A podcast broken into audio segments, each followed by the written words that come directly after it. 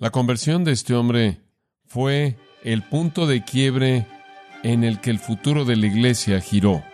Y era apropiado que debido a la importancia masiva de su conversión, que fuera una conversión única.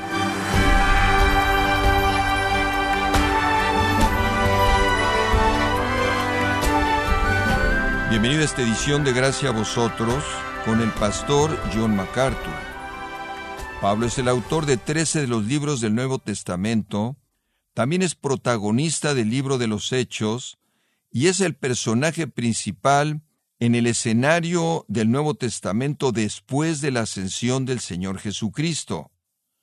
¿Deseas saber más sobre esta figura tan atrayente de la Biblia? Bueno, en los próximos 30 minutos, John MacArthur nos hablará acerca de Pablo, la persona que ha tenido más influencia en su vida y ministerio. Esto es parte de la serie titulada El Evangelio según Pablo, aquí en gracia a vosotros. Yo diría que, más allá de la persona de nuestro Señor Jesucristo mismo, que Pablo ha tenido la mayor influencia en mi vida, y esa influencia se ha estado llevando a cabo durante la mayor parte de mi vida, Pablo, el autor de trece de los libros del Nuevo Testamento, Pablo, la persona que sobresale en el libro de los Hechos y la persona dominante para la mayor parte del libro de los Hechos, es la persona principal en el escenario después de que nuestro Señor asciende de regreso al cielo. Él ha sido para mí un modelo de ministerio, un patrón a seguir en toda manera.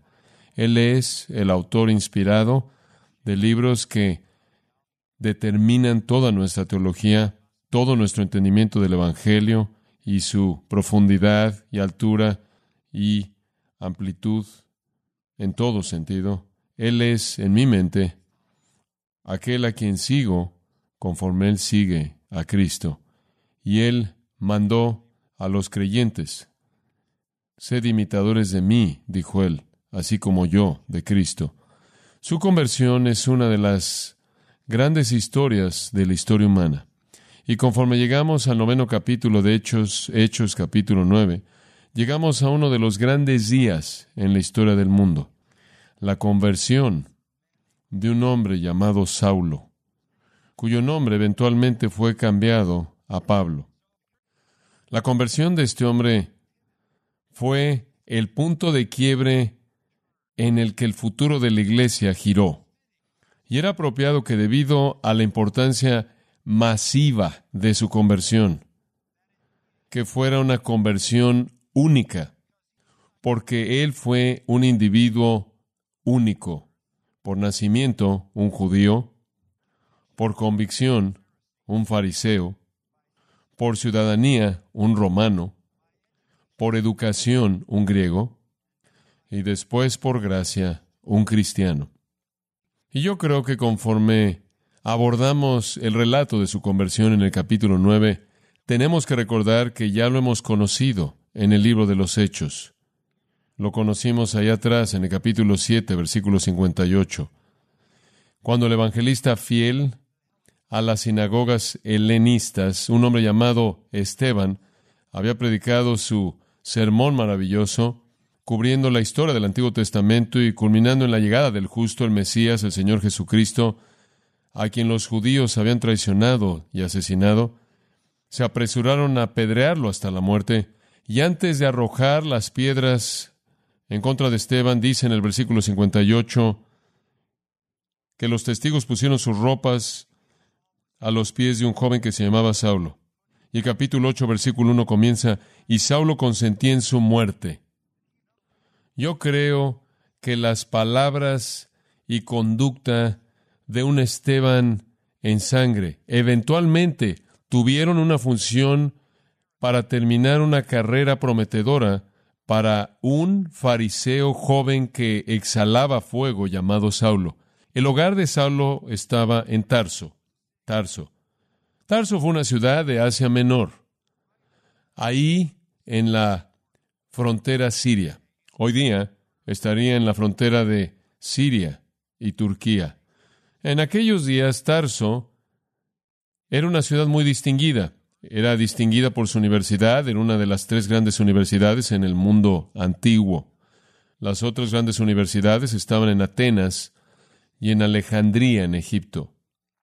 Estaba considerada junto con esas dos como Harvard, Yale y Princeton en nuestra época.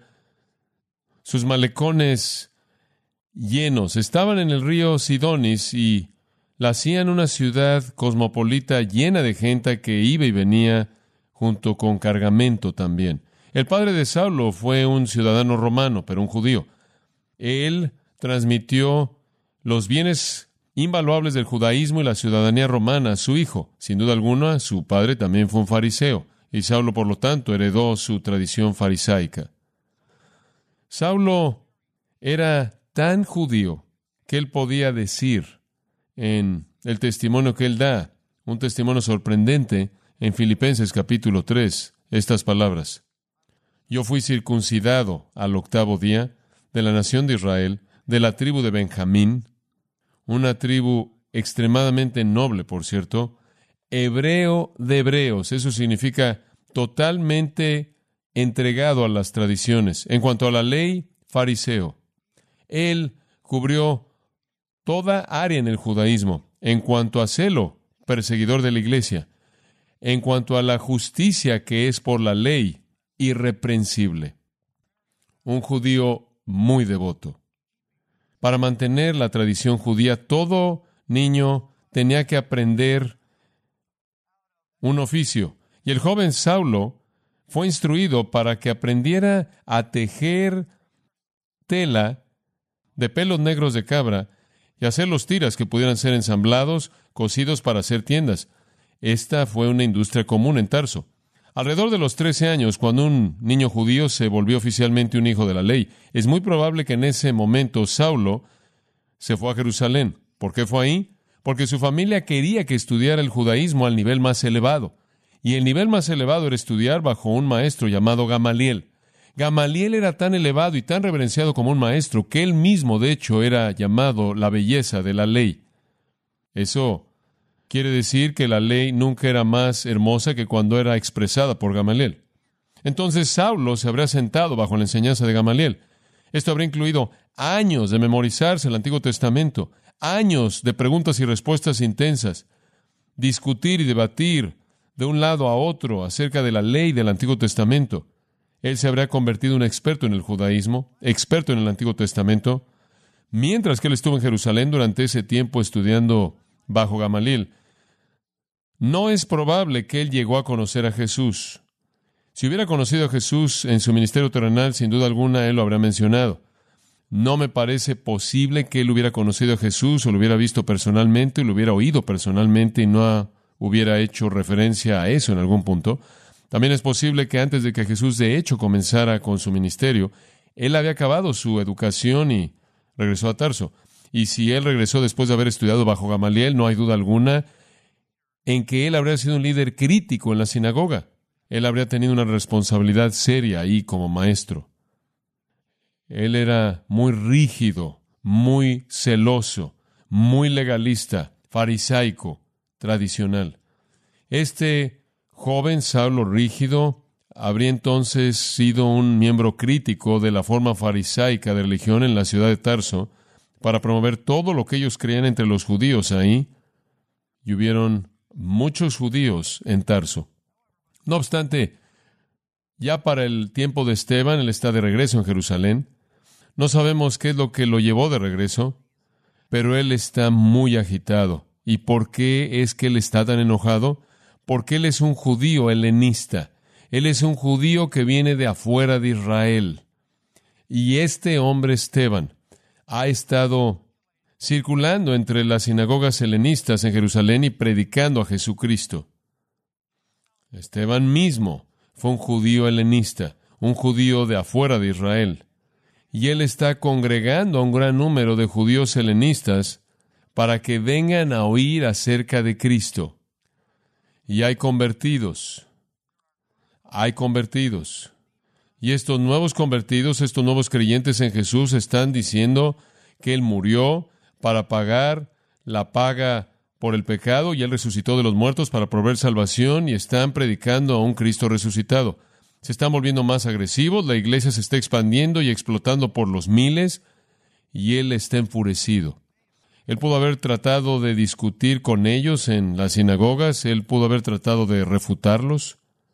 Él ciertamente trató de callar a Esteban, no con un argumento, sino con una ejecución. Él entonces se elevó por la mera fuerza de liderazgo y pasión para volverse líder del movimiento para aplastar el cristianismo. Años después, él dijo esto. Está registrado en Hechos 26. Yo mismo estaba convencido de que debía hacer muchas cosas para oponerme al nombre de Jesús de Nazaret y lo hice en Jerusalén. Y no solo llevé a muchos de los santos a la prisión, teniendo la autoridad del sumo sacerdote, sino que cuando eran matados yo eché mi voto en contra de ellos y los castigué con frecuencia en todas las sinagogas y traté de hacerlos blasfemar. Y en furia intensa en contra de ellos los perseguí inclusive hasta ciudades extranjeras. Este Saulo. No fue suficiente que se fueran de Jerusalén. Él quería acabar con ellos, cazarlos en donde quiera que estuvieran. Él oyó que un grupo de ellos se había ido a Damasco y él aseguró el permiso de las élites religiosas para ir a Damasco. Y allí es en donde retomamos el texto en el capítulo 9. Saulo, respirando aún amenazas y muerte contra los discípulos del Señor, vino al sumo sacerdote y le pidió cartas para las sinagogas de Damasco, a fin de que se hallase algunos hombres o mujeres de este camino, los trajese presos a Jerusalén. Él inicia con una campaña feroz, persiguiendo estos creyentes, y él va a comenzar con una redada, por así decirlo, en Damasco. Él era como ese caballo de guerra que tiene el aroma de la batalla y está exhalando furia, esperando una nueva conquista. Por cierto, la palabra respirando Aquí literalmente es todavía inhalando, inhalando, no exhalando amenazas y homicidio, inhalando. ¿Qué significa eso? El aliento mismo de su vida era matar a los discípulos del Señor. Él vivía para arrestar y matar cristianos. Su pecado, no muy diferente de el de Amán el Ageo, quien en el día de Esther quería exterminar a todos los judíos. Saulo no quedaría satisfecho hasta que los cristianos fueran exterminados todos los macetés, todos los aprendices, los discípulos, todos los seguidores de Jesús, Él estaba buscándolos a todos. Entonces, queriendo encontrar a alguno que perteneciera al camino, a cualquiera, alguno, no solo en Jerusalén, sino donde quiera que fueron. La erradicación era su objetivo. Y esto llevó a un viaje a Damasco, un viaje que cambió al mundo. Él era tan respetado entre las autoridades judías que él consiguió permiso de ellos para llevar su guerra a ciudades distantes. Esa es la razón por la que dice en el capítulo 26, versículo 12, que a él se le había dado permiso para ir a todos lados y exterminar a los cristianos. Damasco en tiempos antiguos era llamada por un escritor un puñado de perlas y esmeraldas. ¿Por qué? Porque era una ciudad hermosa, blanca, en un área verde de planicies y árboles. Los orientales solían llamar a Damasco el paraíso sobre la tierra. La ciudad de Damasco antecedía a Abraham, sin embargo permanecía. Había una comunidad judía grande ahí. Los historiadores estiman que hubieron decenas de miles de judíos ahí en el 66 después de Cristo, 66 después de Cristo. Veinte mil de ellos fueron masacrados. Veinte mil fueron masacrados. Damasco tuvo varias sinagogas con tantos judíos, muchas sinagogas. Su ubicación geográfica era algo así. 2.200 pies sobre el nivel medio del mar, 60 millas hacia adentro a partir de la costa, ahí en la esquina del Mediterráneo, en donde Siria se encuentra con Turquía en la actualidad, unas 160 millas al norte de Jerusalén, era, en tiempos antiguos, la capital de Siria. Se estima que habían 150 mil personas ahí. Era una ciudad grande. Y es probable que los cristianos ahí todavía no se habían separado de las sinagogas. Que los cristianos esparcidos se fueron ahí, predicaron el Evangelio y ganaron a convertidos. Así es como todo comenzó, pero es muy probable que todavía no habían dejado las sinagogas, como el grupo original de cristianos no había dejado el templo. Y también es probable que había un líder cristiano que había llegado a la fe en Cristo y estaba guiando a estos judíos que se acababan de convertir y su nombre era Ananías. Lo vamos a conocer un poco más adelante en el versículo 10. Pablo dice acerca de él que él era un hombre devoto según la ley, teniendo un buen testimonio de todos los judíos que vivían ahí. Entonces, él era un líder significativo en la ciudad, sin duda alguna vino a Cristo y él tuvo una gran influencia en ese comienzo para ese grupo de cristianos. Quizás también habían refugiados creyentes de Jerusalén, no obstante, Pablo escuchó que habían cristianos en Damasco. Son identificados, por favor regresa al versículo 2, son identificados como hombres o mujeres de este camino, de este camino. Ese fue un término que se usaba en ese entonces para describir el cristianismo. Pablo también se refiere a este término en su testimonio en el capítulo 22. Habla del camino. Esa es una designación probablemente sarcástica, porque los cristianos creían que sabían que mediante Jesucristo era el único camino a Dios. Quizás esto es burla, como la palabra cristiano que fue usada inicialmente de ellos en Antioquía, y ese era un término de menosprecio, pequeños cristos. En este término son objetos de burla, como aquellos que promueven que solo hay un camino. Regresando a las palabras de nuestro Señor, yo soy el camino, la verdad y la vida. Ninguno viene al Padre sino por mí. Cualquier persona que estaba asociada con la estrechez de este Evangelio cristiano era objetivo para Pablo, era un blanco para Pablo, y él iba a encontrar a cualquiera que perteneciera al camino, hombre o mujer, los iba a hacer prisioneros y los iba a llevar de regreso a Jerusalén. Ahora, eso le hace usted entender que él no fue solo. Él fue con algún tipo de policía, algún tipo de fuerza, lo más probable es que fue policía del templo. Debían regresarlos a Jerusalén. ¿Por qué? Para ser juzgados como herejes, blasfemos y después ser castigados como ofensores eclesiásticos, castigados por el Sanedrín y quizás castigados por la muerte, como su líder lo había sido. Desde Jerusalén a Damasco, usted básicamente va en línea recta al norte. Quizás a lo largo del camino, pasando por Samaria, usted habría oído del avivamiento que estaba llevándose a cabo bajo Felipe, como es registrado en el capítulo 8, y los samaritanos estaban viniendo a la fe, y Pedro y Juan vinieron, y el Espíritu vino, y hubieron señales y maravillas siendo llevadas a cabo por Felipe, y gente estaba siendo salvada, quizás él oyó de eso, quizás no, pero él está cargado de papeles para Damasco. Los historiadores nos dicen que las caravanas normalmente tomaban unos seis días para ese tipo de viaje. Armado con su comisión por parte del sumo sacerdote para hacer lo que él quería hacer, con toda su escolta casi llegaron a los muros de Damasco, casi. Y después llegamos al versículo 3. Mas yendo por el camino, aconteció que al llegar cerca de Damasco, repentinamente le rodeó un resplandor de luz del cielo. Y cayendo en tierra, oyó una voz que le decía, Saulo, Saulo, ¿por qué me persigues? Él dijo, ¿quién eres, Señor? Y le dijo, yo soy Jesús, a quien tú persigues. Dura cosa te es dar coces contra el aguijón. Él, temblando y temeroso, dijo, Señor, ¿qué quieres que yo haga? Y el Señor le dijo, levántate y entra en la ciudad y se te dirá lo que debes hacer.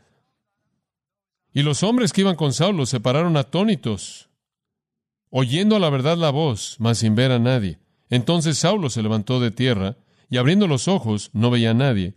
Así que, llevándole por la mano, le metieron en Damasco, donde estuvo tres días sin ver, y no comió ni bebió. Un cambio serio de planes. ¿Qué tenemos aquí?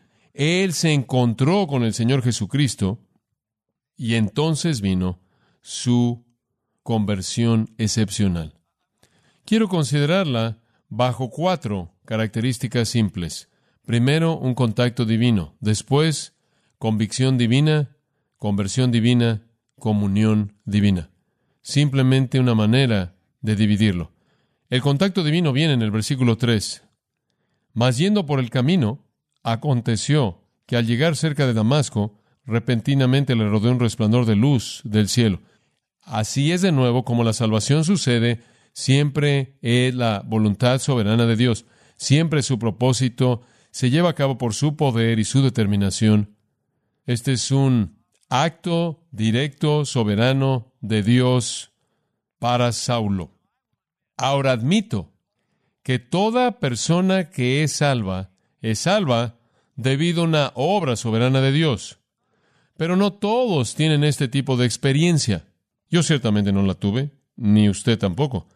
Dios llama, pero Él normalmente llama en una voz callada, pequeña. Pero en el caso de Saulo, Él llamó con una apariencia refulgente, aplastante, devastadora.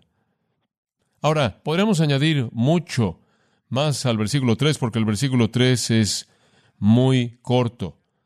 Pero para hacer eso, tendré que llevarlo usted al capítulo 22 y al capítulo 26. Permítame tomar algunas cosas de esos dos capítulos, porque en esos dos capítulos Pablo da su testimonio cuando él es llamado a la corte. Y si tomamos de lo que aprendemos en el 22 y el 26, podemos llenar ahí incluir detalles. Esos capítulos nos dicen que era a mediodía, el sol estaba en su ápice. Y si usted ha llegado a estar bajo el resplandor del sol en el Medio Oriente al mediodía, usted entiende que es un sol brillante.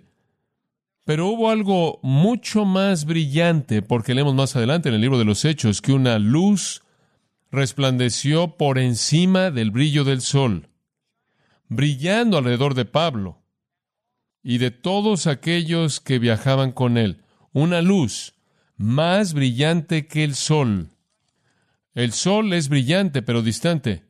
Esto está en medio de ellos. El grupo entero entonces se colapsa al suelo en mero terror. También se nos dice más adelante en el libro de los Hechos que fue una luz del cielo. Fue una luz, en este versículo también dice, del cielo, que los rodeó con su resplandor, milagrosa, sobrenatural, trascendiendo el brillo del sol de mediodía. El capítulo 26, de nuevo el testimonio de Pablo es dado, dice, los hombres se levantaron, pero Saulo permaneció en el suelo. Capítulo 22, versículo 9 dice, oyeron el sonido, oyeron ruido, pero no pudieron entender. Dice que no entendieron, dice que no pudieron expresar o distinguir palabras. Esto es parecido a lo que leemos en Juan 12:29. Usted podría recordar Juan 12:29. Entonces la multitud de personas que estuvo ahí lo oyó, estaban diciendo que había habido un relámpago, otros estaban diciendo que un ángel le había hablado. El cielo ahí le había hablado a Cristo y la gente oyó el sonido, pero no pudo distinguirlo. Bueno, esta fue una situación semejante. Los otros están sorprendidos, arrastrándose, tratando de entender lo que está pasando, confundidos, estupefactos, y en su falta de claridad son muy diferentes de Pablo. La luz irrumpe a Saulo y él ve a Jesús. ¿Cómo sabes que él ve a Jesús? Bueno, vaya usted al versículo 7. Y los hombres que iban con Saulo se pararon atónitos, oyendo la verdad la voz, mas sin ver a nadie, mas sin ver a nadie. Pero ese no es el testimonio de Pablo. Vaya al versículo 17. Fue entonces Ananías más adelante y entró a la casa, y poniendo sobre las manos, dijo, hermano Saulo, el Señor Jesús, que se te apareció en el camino. ¿Eso es suficiente? El Señor le apareció en el camino. En el versículo 27, entonces Bernabé, tomándole, lo trajo a los apóstoles y les contó cómo Saulo había visto en el camino al Señor. Y en su propio testimonio, en el capítulo 22, versículo 14, simplemente se lo leo. Él dijo, el Dios de nuestros padres te ha designado para que conozcas su voluntad y veas al justo y oigas una palabra de su boca. Pablo vio al Señor, dice usted, bueno, ¿qué significa eso? No puedo ir más allá de lo que la Escritura dice. Él vio al Señor. 1 Corintios 15, 8. Él habla de las apariciones de Cristo y él dice, y al menor de todos me apareció a mí, o él me apareció en lo menor de todos. Él vio al Cristo glorificado. Él vio al Cristo trascendente saliendo de en medio de esta luz refulgente, brillante. Creo que este es una especie de secuela gloriosa, ¿no es cierto? después de Esteban. Esteban vio el cielo abierto y él vio a Jesús estando de pie a la diestra de Dios. Él vio al Señor Jesús junto a Dios en el cielo. Saulo estuvo ahí, vio. Estuvo ahí cuando Esteban vio al Cristo glorificado. Y aquí él mismo ve al Cristo glorificado.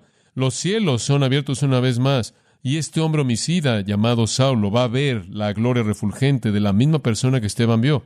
Y la oración de Esteban es respondida. ¿Se acuerda usted de la oración de Esteban? Señor, no les tomes que en cuenta este pecado, lo cual quiere decir perdónalos por esto. El Señor está a punto de perdonar a aquel que guió la ejecución y responder a la oración de Esteban. Entonces ese es el contacto. Dios soberanamente establece contacto con el pecador, quien es el objeto de su gracia electiva y poder soberano regenerador. No siempre es así de dramático, pero siempre es así de soberano. La salvación de cualquier persona es iniciada de manera total por parte de Dios. Saulo iba en dirección a un camino sin idea alguna de dar la media vuelta e ir en la dirección opuesta y Dios soberanamente le dio la vuelta. Contacto divino.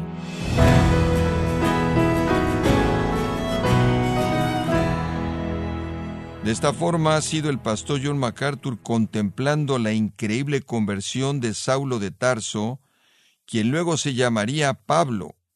Esta es la serie titulada El Evangelio según Pablo, aquí en gracia a vosotros. Quiero recordarle, estimado oyente, que el pastor John MacArthur es rector de The Master University y The Master Seminary.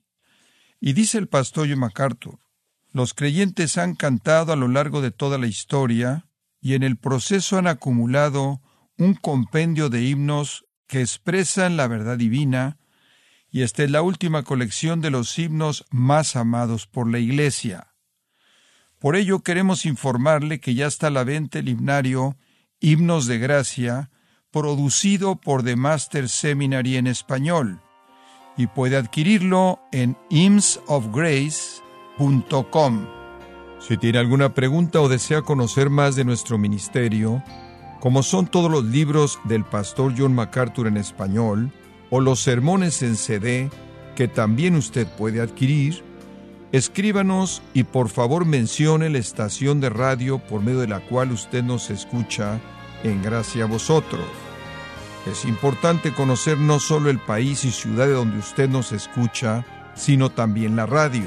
Para quienes contactan nuestro ministerio por primera vez, pueden solicitar una copia del mensaje de promoción sin costo alguno, un mensaje por oyente únicamente. Si usted vive en los Estados Unidos o Puerto Rico, escríbanos a Gracia Vosotros, P.O. Box 4000, Panorama City, California 91412. O puede escribirnos a través del siguiente correo electrónico radio arroba y queremos agradecerle desde el fondo de nuestro corazón su tiempo y sintonía, y en nombre de John MacArthur y del personal de este organismo, invitarle para que nos acompañe en la próxima edición y así juntos continuar desatando la verdad de Dios un versículo a la vez, en gracia a vosotros.